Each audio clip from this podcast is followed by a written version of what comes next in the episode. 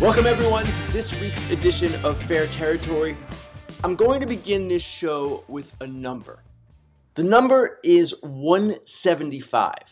You might ask, Ken, what's up with 175? That is the number of remaining free agents right now. Yes, 175 remaining free agents. Spring training is a month away. I'm getting that number from MLBTradeRumors.com's list of available free agents. I don't know that it's exact to the exact, exact number, but it's pretty close. And we've talked a lot about the big four, the Scott Boras four Cody Bellinger, Matt Chapman, Blake Snell, Jordan Montgomery. We've talked a lot about those guys. We'll continue talking a lot about those guys. But there are a number of other players out there, good players. And I want to take you through some partial lists just to show you where we are on January 16th as free agency continues. So let's start with some hitters, and then we'll go through with pitchers and relievers, the whole gamut of players. These are some of the remaining free agent hitters. Now, I'm not pretending these lists are complete, so if your favorite player is not on it, don't go howling and screaming. This is just a partial list. Brandon Belt, Adam Duvall, Kike Hernandez, Rhys Hoskins, Trey Mancini, JD Martinez, Joc Pederson, Eddie Rosario, Jorge Soler, Michael A. Taylor, Justin Turner, Joey Votto. Again, I'm excluding Bellinger and Chapman for purposes of this exercise. I want to show you the rest of the players that are still out there, or at least a portion of them. All right, let's go to the next phase here of this discussion. This would be remaining free agent starters. Not as many. Mike Clevinger, Zach Greinke, Clayton Kershaw, Michael Lorenzen, James Paxton, Hyun Jin Ryu. Some pretty good pitchers still available in free agency. And finally, the relievers. This list is quite lengthy, and I couldn't get to them all, but we'll show you some of them right here. Ryan Brasier, John Brebbia, Aroldis Chapman, Matt Moore, Hector Neris, David Robertson, and Robert Stephenson. So, what do we take from this? What do we take from the fact that a month away from spring training, 175 free agents remain? Well, it's a few things. Let's just take a global view from the start right now. Some players, as happens every year, will be driven out of the game. That's the natural course of the game. It's the Darwinian element of this. Not every player plays every year. Some players, some of the guys we just saw on those lists, will still get decent contracts. I expect that. And some will not get decent contracts. Some will be forced to sign low guarantees, some will be forced to sign minor league contracts. Now, we've seen this pattern before. We've seen slow off seasons before. And this off season, okay, some things happened that kept matters on hold. Shohei Ohtani, that held up the market. Yoshinobu Yamamoto, that held up the market. And now we have the Boras four. Again, Bellinger, Chapman, Snell, Montgomery. You can argue that to some extent they are holding up the market as well. However, I don't know that they're holding up the DH market, for example. I don't know if they're holding up all these other outfielders. Not all of them are going to be Cody Bellinger. So at this point, you kind of have to wonder what's going on. So perhaps the bigger issue is this, and this is an issue that has taken place for a number of recent off seasons. Clubs have figured out that the longer you wait on certain types of players, the more their prices will be driven down, the better their prices will be from a club's perspective. Now, I'm not going to say it's collusion. You can't prove it's collusion. And actually, I don't even know that it's that coordinated. Again, I just think the teams have kind of gamed the system here and they know what they're doing. Now, in some cases, agents might be at fault too. I spoke with a GM yesterday who was in the DH market. And he said to me, I want to get this done already, but I can't get the agents to move. Now, I don't know why that is, and none of the agents that I tried to reach about this responded to me, but perhaps there are other things at work. Perhaps they're all waiting for better deals and holding out and holding out, and it's to their own detriment. I don't know. Maybe it's not to their detriment. Maybe they'll get the deals that they're seeking. Hard to know. So, what's the answer to all this? I'm not sure there is one. And I know some fans don't see it as a problem at all. But to me, a deadline here is an interesting idea, a signing deadline of some sort. I'm not going to get into the mechanics of it right now, how it would work. I'm sure if I proposed one idea, you could find 103 faults with it. But the deadline is not something that's going to happen anytime soon, if it ever happens at all. The league has proposed signing deadlines in the past. And we saw before the 2021 lockout how quickly things could move with the deadline, how a frenzy could take place. You remember what happened. The lockout was beginning December 1st. And then, right in the week before December 1st, teams were scrambling to get players signed because they wanted them under their control before the lockout started. That was a crazy week of free agency, actually, probably a crazy three or four days. It was the action that we all kind of crave, similar to the NBA, similar to the NFL. So the league has proposed a deadline. They've done it multiple times. The union has always said no. And the union has said no because it believes that any kind of restrictions on the market, whether it's through a cap or whether it's through some kind of time restriction, a deadline, that will inhibit the market, that will hurt players. I'm not sure that's accurate. They might be right. It's their job to have a feel for the market, and I would suggest that in many ways they have a better feel than certain sports writers would. But I don't know, with 175 free agents remaining, with a month to go before spring training, I don't know that you can say the current system is working optimally for players either. Time now for the inside dish. This is the part of the show where I go inside a story I've written, inside a trend in the game, or sometimes I just talk about a player, tell some stories about that player, and kind of go about it that way. Today is going to be one of those days. And it's going to be one of those days because Albert Pujols, the great Pujols, turns 44 today. Happy birthday, Albert. I thought I'd take a moment to share some personal reflections on maybe the best right handed hitter I've ever seen. Now, Albert, let's go through the numbers because if you go back and look at them, even a couple of years removed now from his playing career, they are staggering. 703 home runs. That's fourth all time behind Bonds, Aaron, and Ruth. 3,384 hits. That is 10th all time. Albert is eligible for the Hall in 2028. He becomes eligible the same year as his former Cardinals teammate, Yadier Molina. So that should be a cool moment in Cooperstown. And yes, Molina is getting in. He should be first ballot for me. I know you're going to argue, or some sabermetricians are going to argue, they're the numbers. No, no, no, no, no. Yadier Molina, Hall of Famer. But we digress. People often ask me, what are the players like? What's this guy like? Is he cool? What is this guy like? And I can't really answer that question. All I know about a player's personality is how he acts toward me, toward other members of the media. I don't see him with his family. I don't even really see him with his teammates, except in certain group settings. So, how a player treats a writer, how a player treats a group of writers, that's hardly an indication of his character, good or bad. It might be a tiny slice, but it really doesn't tell you much at all. But if I had to choose one word to describe Albert in all my years of covering him, I guess the word I would use is gruff. Now, some writers have better relationships with certain players than others. That's just the way it is. That's the way it is in real life, too. My relationship with Pujols was okay. It could be quite engaging at times, and other times he could be kind of prickly. Toward the end of his career, I found him to be much warmer. And I thought perhaps he was a little bit like Bonds, so focused on his success, so locked into what he was doing on a day to day basis. He had no patience, no time for the media game. If he came off as edgy, it's because he wanted to maintain a certain edge. That was what drove him as a player. That's what he felt he needed to do. I've never asked Albert about this. I don't know that that's the case, but that was the impression I got. So, anyway, I want to tell you one story. It's my favorite Albert Pujols story. It doesn't necessarily reflect well on him, but I don't know that it reflects that badly either. It kind of sums up all of what I'm saying. This goes back to the 2011 World Series, Cardinals versus Rangers. In game two, Albert failed to cut off a throw in the ninth inning. Elvis Andrus advanced to second base, eventually scored the winning run in a 2 1 Rangers victory. So after the game, reporters gather at Pujols' locker waiting for him just wanting to get an explanation for what happened on that play.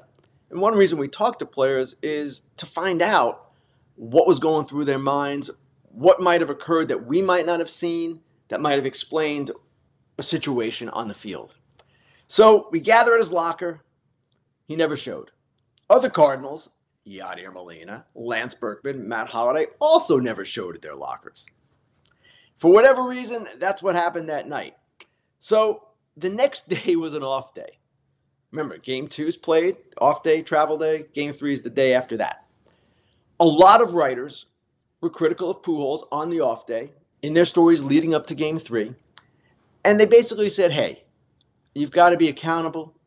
You've got to be at your locker to explain a play like that. Otherwise, your teammates have to do it for you. And fans often ask me, Ken, what's the difference if they talk or not? Why are you bothering the players? Well, it's all about accountability. And it's all about taking the heat off your teammates who might have to answer your questions for you. Derek Jeter was perhaps the best at this. Derek Jeter was at his locker every single night. Win or lose, he wasn't always interesting. In fact, he was rarely interesting. But he showed his teammates hey, I'm going to stand up, I am going to be accountable. And as a result, his teammates were often, usually, accountable too. Now, my column the next day wasn't so much a criticism of Pujols as it was kind of an explanation of what I just said. Why it's beneficial for players to talk for a number of reasons. It's the direct way to communicate with fans. I went through the whole thing. Again, I wouldn't call it a rip job by any stretch of the imagination, at least compared to some of the other things that were written. Okay, so we go to game three. What happens in game three? Albert Pujols, three home runs, a historic night one of the great World Series performances in recent memory, maybe ever. After the game, I interview him for Fox. That's normally what happens when a guy hits three home runs at a World Series game and his team wins. I do the interview, Albert answers the questions. But as he's answering the questions, he's not looking at me. He's really not looking anywhere close to me. He's kind of staring off into the outfield. The interview's over. I sort of think nothing of it. Walking back to the production truck, I'm not like reacting one way or the other. I'm not even upset. I'm not anything. It's just the interview's over. I got to go right now and let's go. But when I get back to the truck, this is where the Fox people are the producer, the director, and with playoff games, often our executives as well. Our head of Fox Sports at the time, Ed Goren, is in the truck. He, of course, has watched the interview, and he is livid. He is livid because of the way it came off, because it looked like Albert was being disrespectful. He was staring off into the sky. He was not really engaged. All of that. And Ed Goren had a point. This is the showcase event for baseball, the World Series. And you want your players to kind of be with it. And what Albert did, it certainly wasn't a great look. Now, of course, Albert Pujols is an analyst for MLB Network. And there was a recent story about him in his new job, and it detailed how Albert was working just as hard at this job as he worked as a baseball player. He wants to be great as an analyst. And it's always interesting to me when certain players become members of the media and they see the other side. It's all fine, it's all good. And actually, with Albert Pujols, forget anything that might have happened in our interactions or anything at all like that. It's not really relevant. What is relevant is that he was a singular pleasure to watch on an everyday basis. I loved watching this guy hit. And you know what? I loved our back and forths over the years too. Happy birthday, Albert. Happy birthday, number five. Time now for Dude and Dork of the Week. Dude of the Week. I don't often like to honor players simply because they're making a lot of money. But I'm going to honor a player who's making a lot of money because his career to this point, well, his earnings have reflected what he has accomplished, and he's going to accomplish even more going forward. I feel relatively comfortable saying that. Juan Soto, Dude of the Week, and here's why. $31 million in arbitration. That is what his settlement was for. That is the highest salary ever for an arbitration eligible player. Beats Shohei Ohtani's 30 million from last year. Also, Soto, in part because he was eligible for arbitration four years and not the typical three, he was a Super 2. His career earnings in arbitration alone 79.6 million. Almost 80 million dollars just in arbitration. That too is a record. And as I wrote the other day, for all that money, if you look at Juan Soto's war, his career war, or his war even during that four year period, and you assign an $8 million value per each point of war, that probably is a low estimate. Some people say now war is worth, one war is worth 9 million or 10 million, whatever. The earnings or the actual value is something like 220 million, and he's earned 80 million. So he's provided some bang for the buck. And let's face it, he is going to get one more big payday once he becomes a free agent, and I assume he will become a free agent and not sign an extension with the Yankees. I expect he's going to get 500 million in free agency, and I expect that it won't be deferred. he's going to get his money, and he's going to get it up front. Juan Soto, great player, of course. We're all looking forward to seeing him play at Yankee Stadium Dude of the Week because of all that he has accomplished and all the money he has earned in his career. Dork of the Week, we had some interesting candidates this week. We had yours truly for the column on Wander Franco. I certainly was a candidate and am a candidate, and in the eyes of many viewers and listeners, might be the guy. We also had ESPN for using over a 13 year period fake names that they submitted for Emmy Awards, and then they had to give the Emmys back. It was a whole to do, as documented by the Athletic's Katie Strang, one of the great athletic stories ever. Okay, two candidates there, myself, ESPN, but we're going to go with one of my old employers and one of my good friends, MLB Network and Brian Kenny. Now, this is not a grudge kind of thing. Well, not against the network anyway. Brian, different story. And Brian and the MLB Network are Dorks of the Week because of their wonderful top 10 list as comprised by the Shredder. Now let's take a look at a tweet from a friend of mine, Jared Sandler, play-by-play man, studio host for the Texas Rangers, about the omission of Jonah Heim, World Series winning catcher, All-Star, Gold Glove winner from the top 10 catchers. Here is what Jared had to say. I'm sorry. Jonah Heim was the all-star catcher who won a gold glove, was one of the top offensive performing catchers, and helped lead a team to a World Series, and he isn't even on this list? Is this a joke? The list is comprised of Adley Rutschman, Will Smith, Sean Murphy, JT Realmuto, William Contreras, Willson Contreras, Alejandro Kirk, Yainer Diaz, Cal Raleigh, and Gabriel Moreno. All fine players. But my goodness, Jonah Heim belongs somewhere in there, probably on or in the top five. Now, when I was at MLB Network, many years, I often went back and forth with Mr. Brian Kenny and the top 10 lists were occasionally subject to debate. And I would tell Brian who, or ask him, I would ask Brian, who is the shredder? Are you the shredder? Where are we getting the shredder from? And it was some kind of compilation of computer analysis. And Brian would always demand that if you had an opinion on a player, you had to give your objective methodology.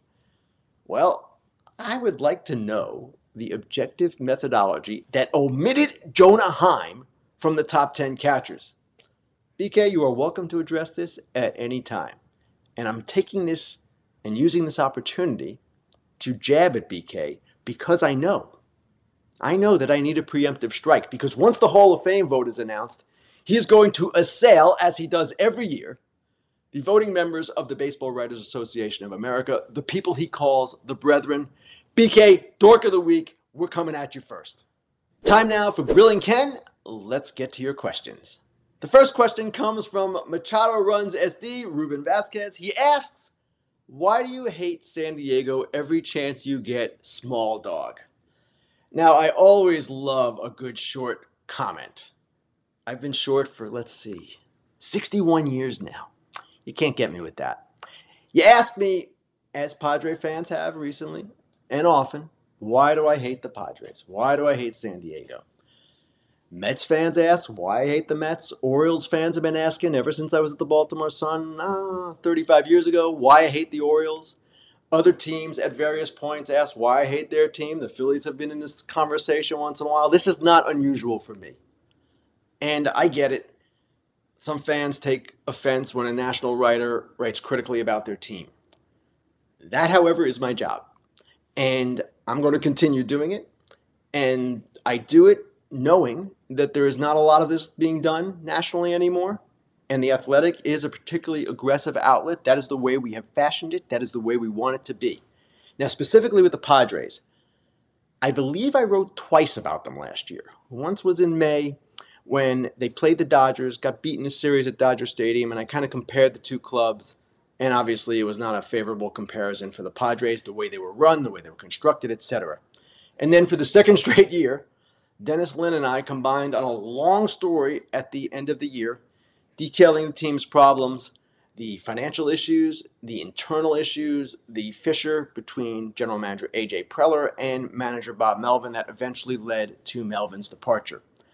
I don't necessarily consider two articles, and maybe there was a third in there somewhere, to be a crusade of any kind, but I understand fans have this perception. And I remember also that when AJ Preller had a press conference at the end of the season and he questioned our use of unnamed sources and said he doesn't take much or put much credence in that, I came back on this show and kind of fired back at him. Because much of what we said, virtually all of what we said, has kind of come to pass. Now, that doesn't mean that this thing can't turn around tomorrow. But the Padres, you look at them right now, they're not in a great spot. Starting pitching beyond the top three, if you include Michael King, not great. The outfield really includes only Tatis Jr. So, again, it's my job to look at teams critically and to analyze them. I don't have a grudge or a favorite or anything like that. This is a job. And you want to know my favorite team growing up? The Mets were my favorite team growing up. I grew up on Long Island and in Queens. And Mets fans routinely say, Why are you so mean to Steve Cohen? It's just part of the job. All right, let's go to the next question now. The next question comes from Jordan, also known as Darth Lung, who asked in capital letters, What are the Angels doing? I wrote about the Angels the other day in my latest notes column, and I explained that they're basically in on everyone and anyone pitchers, hitters, expensive guys, cheaper guys, you name it, they're trying. What they're going to do, however, remains to be seen they sort of like their position group. They know they need another infielder type to protect with Rendon, of course, being always hurt. But they like their group in general. They want to add pitching, first and foremost. They're dabbling in Snell. They're going to dabble in some of these other guys as well. But as I wrote, Arte Moreno as an owner has not been one to spend big on free agent pitchers. Their biggest pitching signing ever was Jered Weaver. He was an extension. That was an $85 million deal. Their biggest free agent pitcher was CJ Wilson, 77.5 million. That was the year they signed Pujols, 2011. So it's not something they generally do. They bid for Cole a few years back, but didn't work out. So I would expect they're going to supplement with a few different things. I don't know that they're going to do anything on a major scale. All right, final question comes from JD, Johnny D49, who asks Have teams finally gotten to the point where no team will give in to Boras's insane contract demands?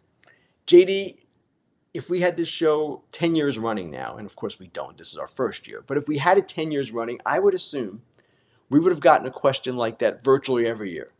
And virtually every year, GMs, agents, writers say, This is the year he finally gets caught. This is the year Boras isn't going to get what he wants. And occasionally, in individual examples, you will see that.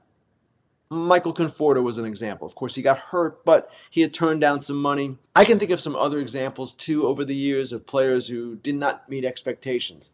But more often than not, with the big players, the stars, he does get something resembling what he is aiming for, or at least what we think is a good contract. I think Snell's getting paid. I think Jordan Montgomery's getting paid, Cody Bellinger's getting paid, and Matt Chapman's getting paid. Those four. Those are the big four. How it all shakes out, I don't know, but so many times in my career, so many times over the last 10, 20 years, I've thought, uh uh-uh, uh, he's not going to get it this time.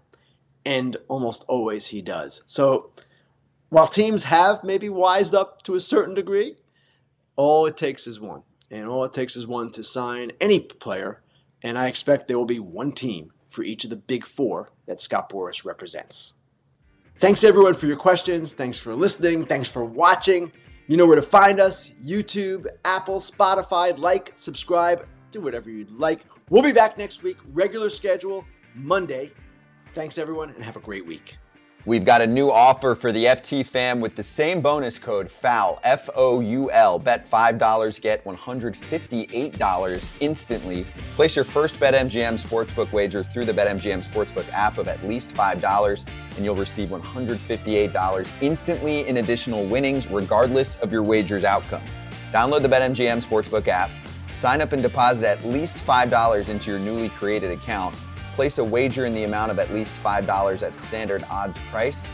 And once you've placed a bet, you'll receive $158 in bonus bets, regardless of the outcome of your wager. Again, that's bonus code FOUL, F O U L. Gambling problem or concern? Call 1 800 Gambler.